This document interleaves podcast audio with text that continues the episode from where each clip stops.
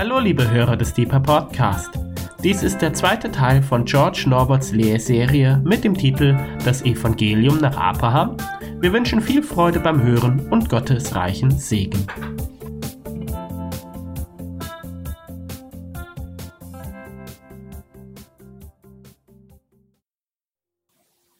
Schön, dass wir zusammen Gedanken aus der Bibel zusammen bewegen dürfen.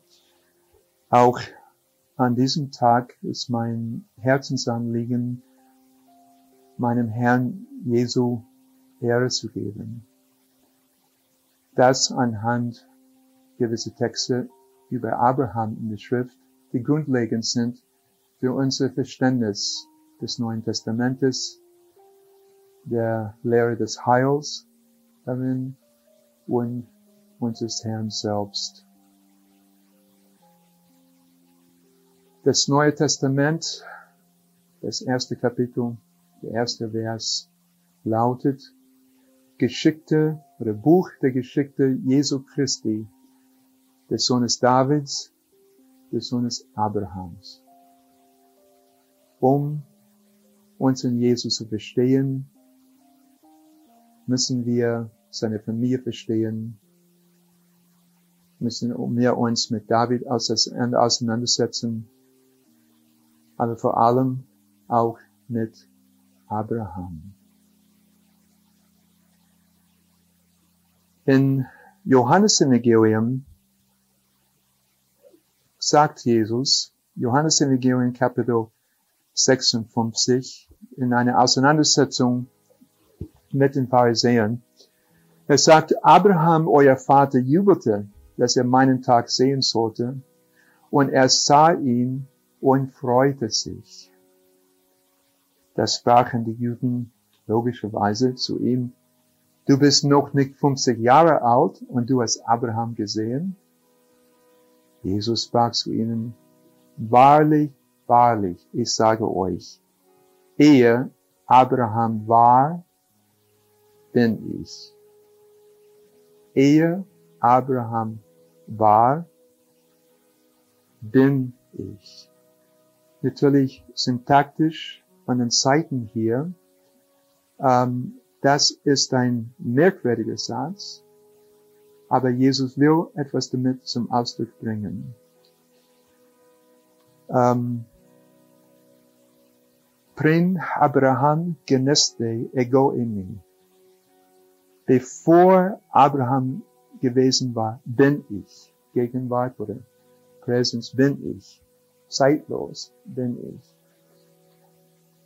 Wie kann Jesus sowas sagen? Wie kann Jesus behaupten, dass äh, Abraham seinen Tag gesehen hat, dass Abraham sich gefreut hat über Jesus Christus?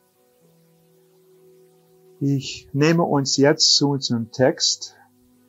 Also letzte Woche haben wir über Kapitel 22 in Genesis geredet, wo Abraham oder aus dem Text äh, über Abraham oder bezüglich Abrahams äh, Opfergang von Isaac haben wir gelernt äh, von dem Lamm Gottes, der berühmte Satz, wo Abraham sagte, Gott wird sich einen Lamm, äh, ein Lamm ersehen, mein Sohn.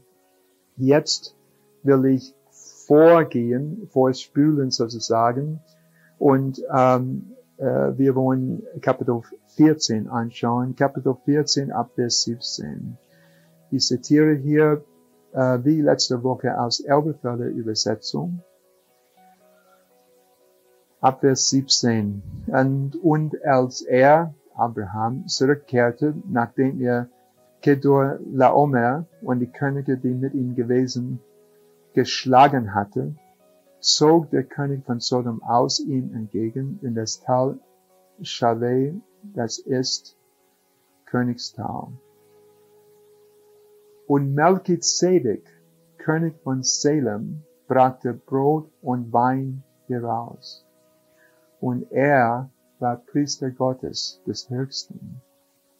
Und er segnete ihn, er segnete Abraham und sagte, Beruch Abraham, der El, Elion, Kone, Shemayim, Vaaretz. Er sagte, gesegnet sei Abraham von Gott, dem Höchsten, der Himmel und Erde geschaffen hat. Uberuch El Elyon, Sarecha V'Yadechem. Und gesegnet sei Gott, der Höchste, der deine Bedränger in deine Hand ausgeliefert hat. Und Abraham gab ihm den Zehnten von allem. Was ich lehre, was ich verstehe von dem Alten Testament, habe ich von meinen AT-Professoren gelernt. Das sind Paulus, der Schreiber von Hebräer, und die Evangelisten und die anderen Schreiber aus, äh, von den anderen Schreibern des Neuen Testamentes. Und in Hebräerbrief, ähm, um Kapitel 7 herum, auch später, lernen wir viel über diese Gestalt Melchizedek.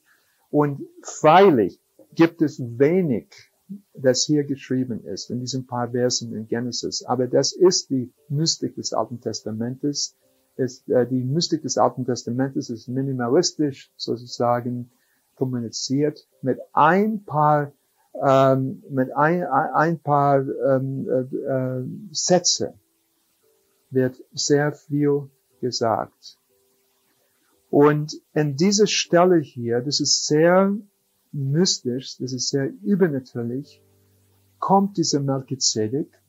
Und wie der Schreiber von Hebräer sagt, der Schreiber Hebräer sagt, das Wort Melchizedek, also Melech, König, Melchi ist eine alte Genitivverbindung, Melchizedek heißt König der Gerechtigkeit und König des Salems. Ich zitiere Hebräerbrief, Kapitel 7, Vers 1 und folgende.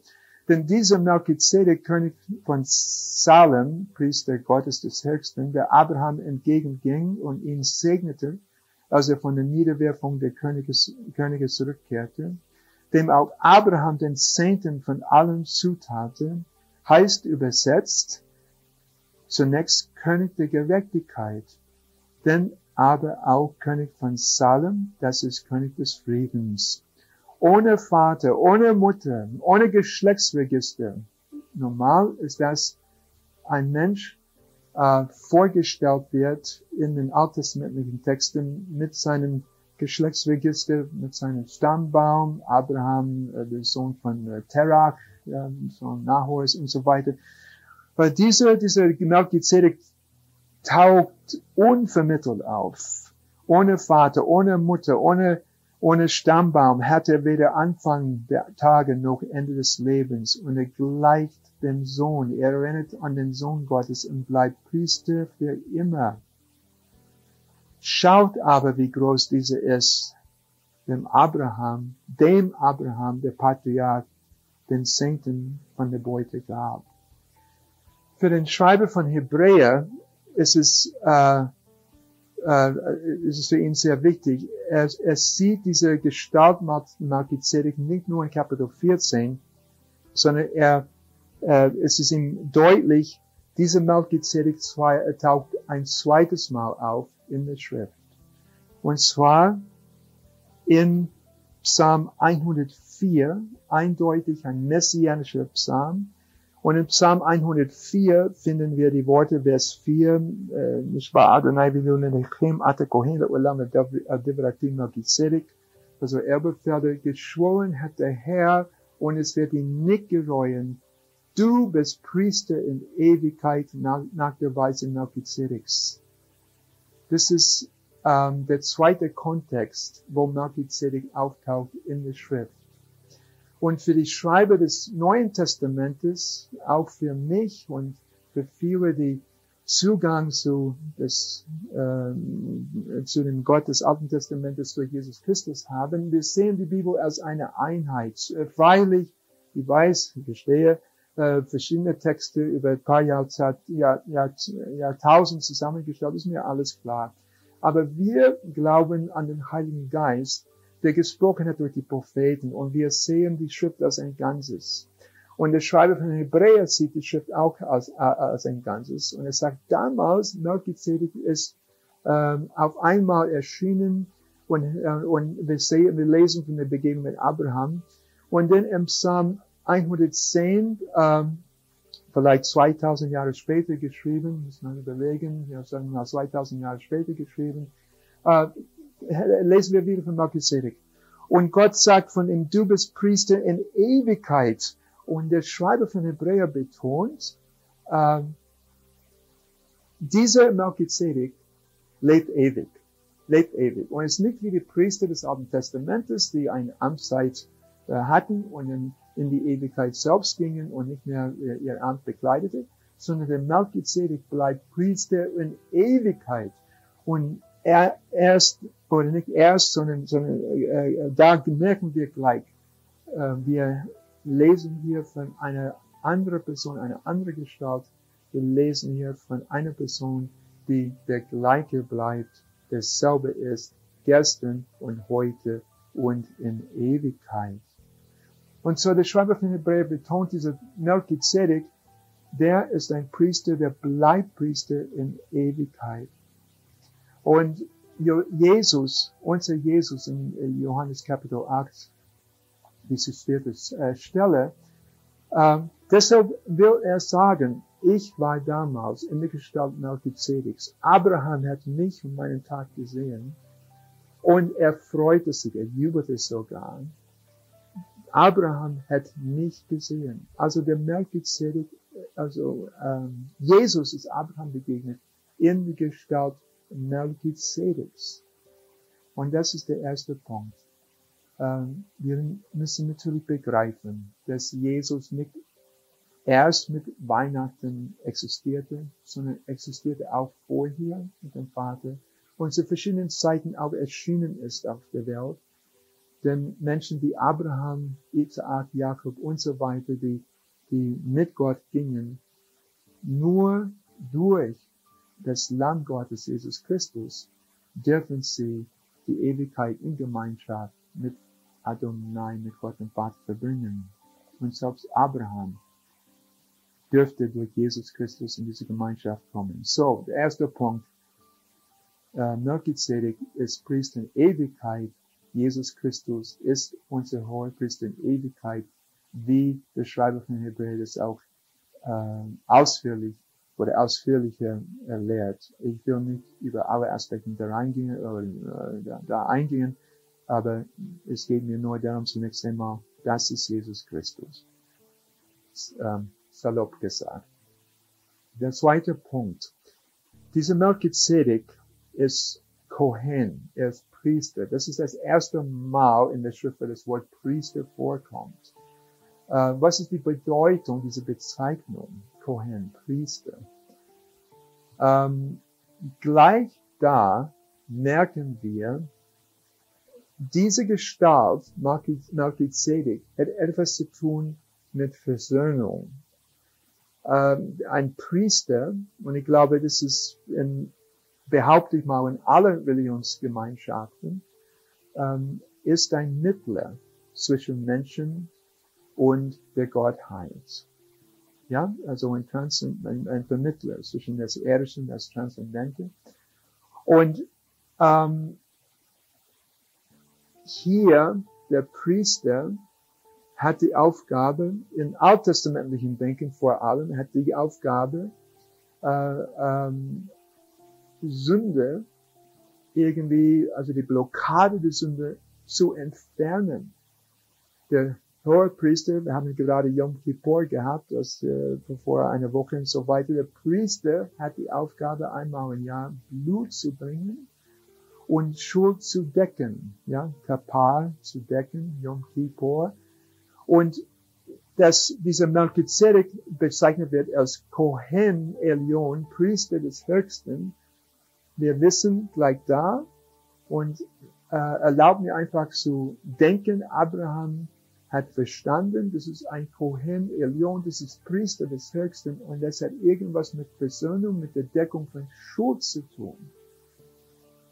Sein Name äh, seine Bezeichnung ist Kohen, das ist sein, sag mal, seine Berufsbezeichnung, seine Aufgabe, aber er ist Melchizedek, ein Melek, ein König. König ist ein bisschen, kommt, greift ein bisschen kurz, muss auch, auch sagen in der, in der europäischen Sprache. Das ist ein, ein, ein, äh, ein Machthaber, Er ist äh, eine, eine geistliche Macht für diesen Bereich, und zwar Melchizedek für Gerechtigkeit, aber auch König von Salem, also Salem, Shalom, Salem und so weiter. Und also diese drei Buchstaben, Konsonanten SLM, ja, Shalom. Und Gerechtigkeit ist ein Problem nach dem Sündenfall. Der Mensch ist nicht mehr gerecht. Und dieser Kohen, dieser Priester, schafft, stellt Gerechtigkeit wieder her und schafft Frieden wieder zwischen, den, zwischen Gott und den Menschen. Er ist König von Salem, ja, Melech Shalems, Shalom, eine andere Vokalisierung, aber König des Friedens.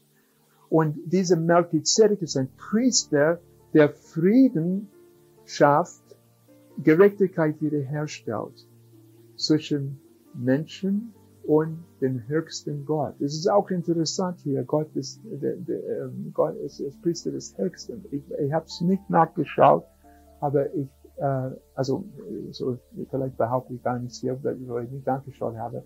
Aber das, diese Substantiv, diese Bezeichnung Elyon, das ist sehr auffällig. Elyon. Und ich, ich meine, das ist das erste Mal, wo das Wort kommt in der Schrift. Ich, ich habe es nicht ganz im Kopf. Ähm, aber El ist der ist Priester des höchsten Gottes. Und man sieht hier tatsächlich, mindestens ich als Christ in meiner Tradition, eine intertrinitäre Ausdifferenzierung der Sohn Gottes agiert als Priester gegenüber Gott dem Vater, dem höchsten Gott, durch die Hilfe des Heiligen Geistes.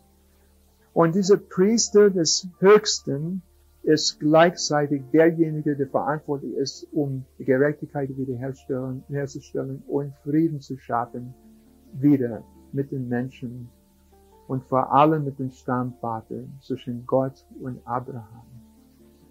Deshalb ist der König, äh, nicht König, nicht nur König, äh, Kohen, deshalb ist der Priester, deshalb ist der Priester. Und Abraham erkennt ihn an impliziert in diesem Text als Priester des Höchsten, der Gerechtigkeit und Frieden zwischen Gott und den Menschen wiederherstellen wird.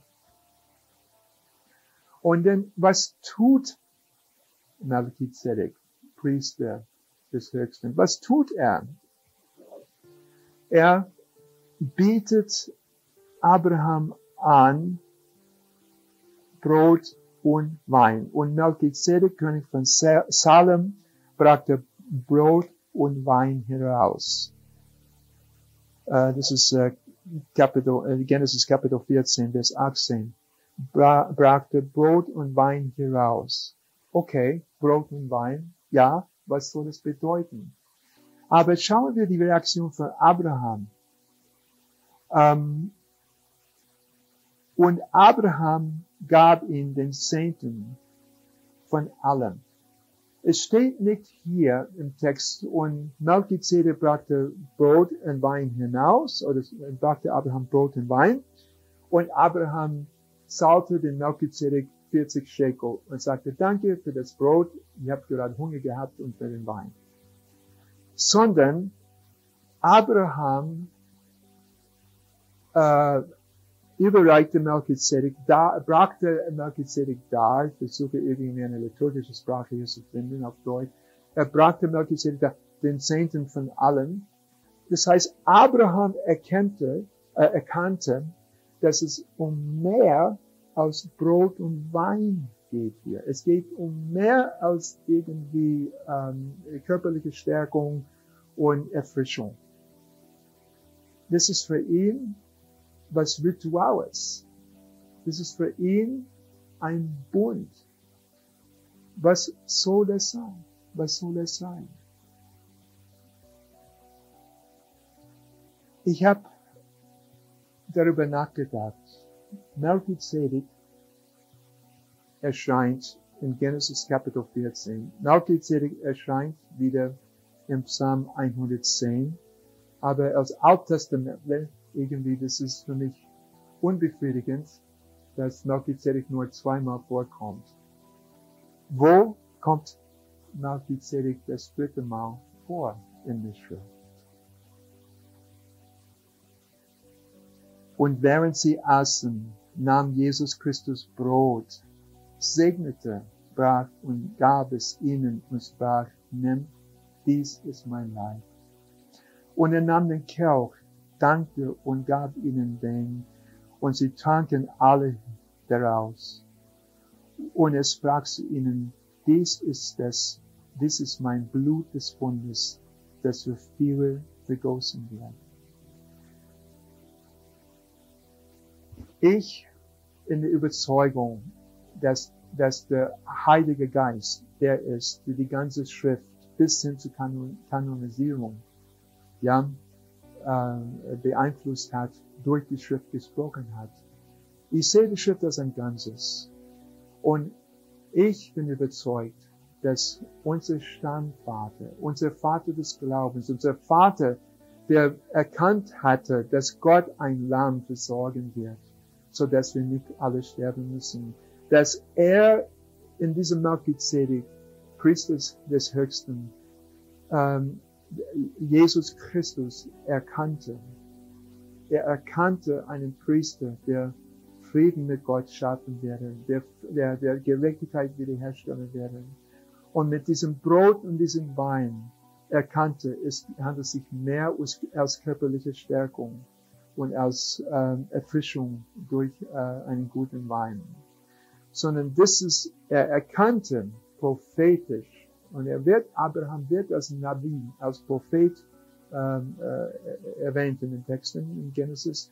Er erkannte, das ist derjenige, von dem geschrieben steht, setze dich zu meiner Rechten, bis ich deine Feinde gemacht habe zu Schirm deine Füße.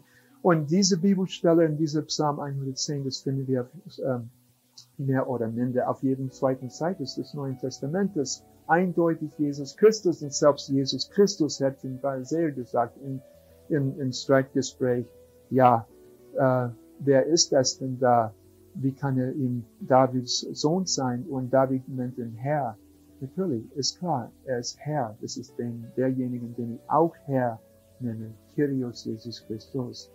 Mein Herr, mein Gott, Jesus Christus. Und in diesem Psalm finden wir diesen Vers.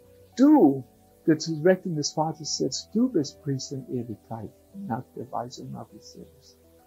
Und das ist der, der kurz, äh, kurz vor dem Moment am Karfreitag, wo er sich selbst geben werde, um Frieden zu schaffen mit Gott und Gerechtigkeit wiederherstellte, brachte Brot und Wein hinaus, gab das Menschen, die ihm wirklich gewesen sind und sagte, das ist der, Blut, der Bund meines Blutes. Freunde, ich bin beeindruckt von Abraham, kann viel mit ihm anfangen, wie man sagt auf Deutsch. Ähm, aber erlöst bin ich durch Jesus Christus. Und mein Stammvater Abraham hat Jesus Christus erkannt. Er hat erkannt, dass er das Lamm Gottes ist in Kapitel 22 Genesis. Er hat in Kapitel 14 erkannt, dass er der Priester des Höchsten ist, der Gerechtigkeit und Frieden wiederherstellt. Er hat auch erkannt, dass in diesem Brot und in diesem Wein es handelt sich mehr als körperliche Stärkung und seelische Erfrischung, sondern das ist derjenige, der für uns sein Leib und sein Blut ausgießen werden. Das ist derjenige, wovon geschrieben steht. Er ist dasselbe gestern bei Abraham, heute bei uns und in aller Ewigkeit. Das ist Jesus Christus, der Sohn Davids, der Sohn Abrahams, mein Herr und mein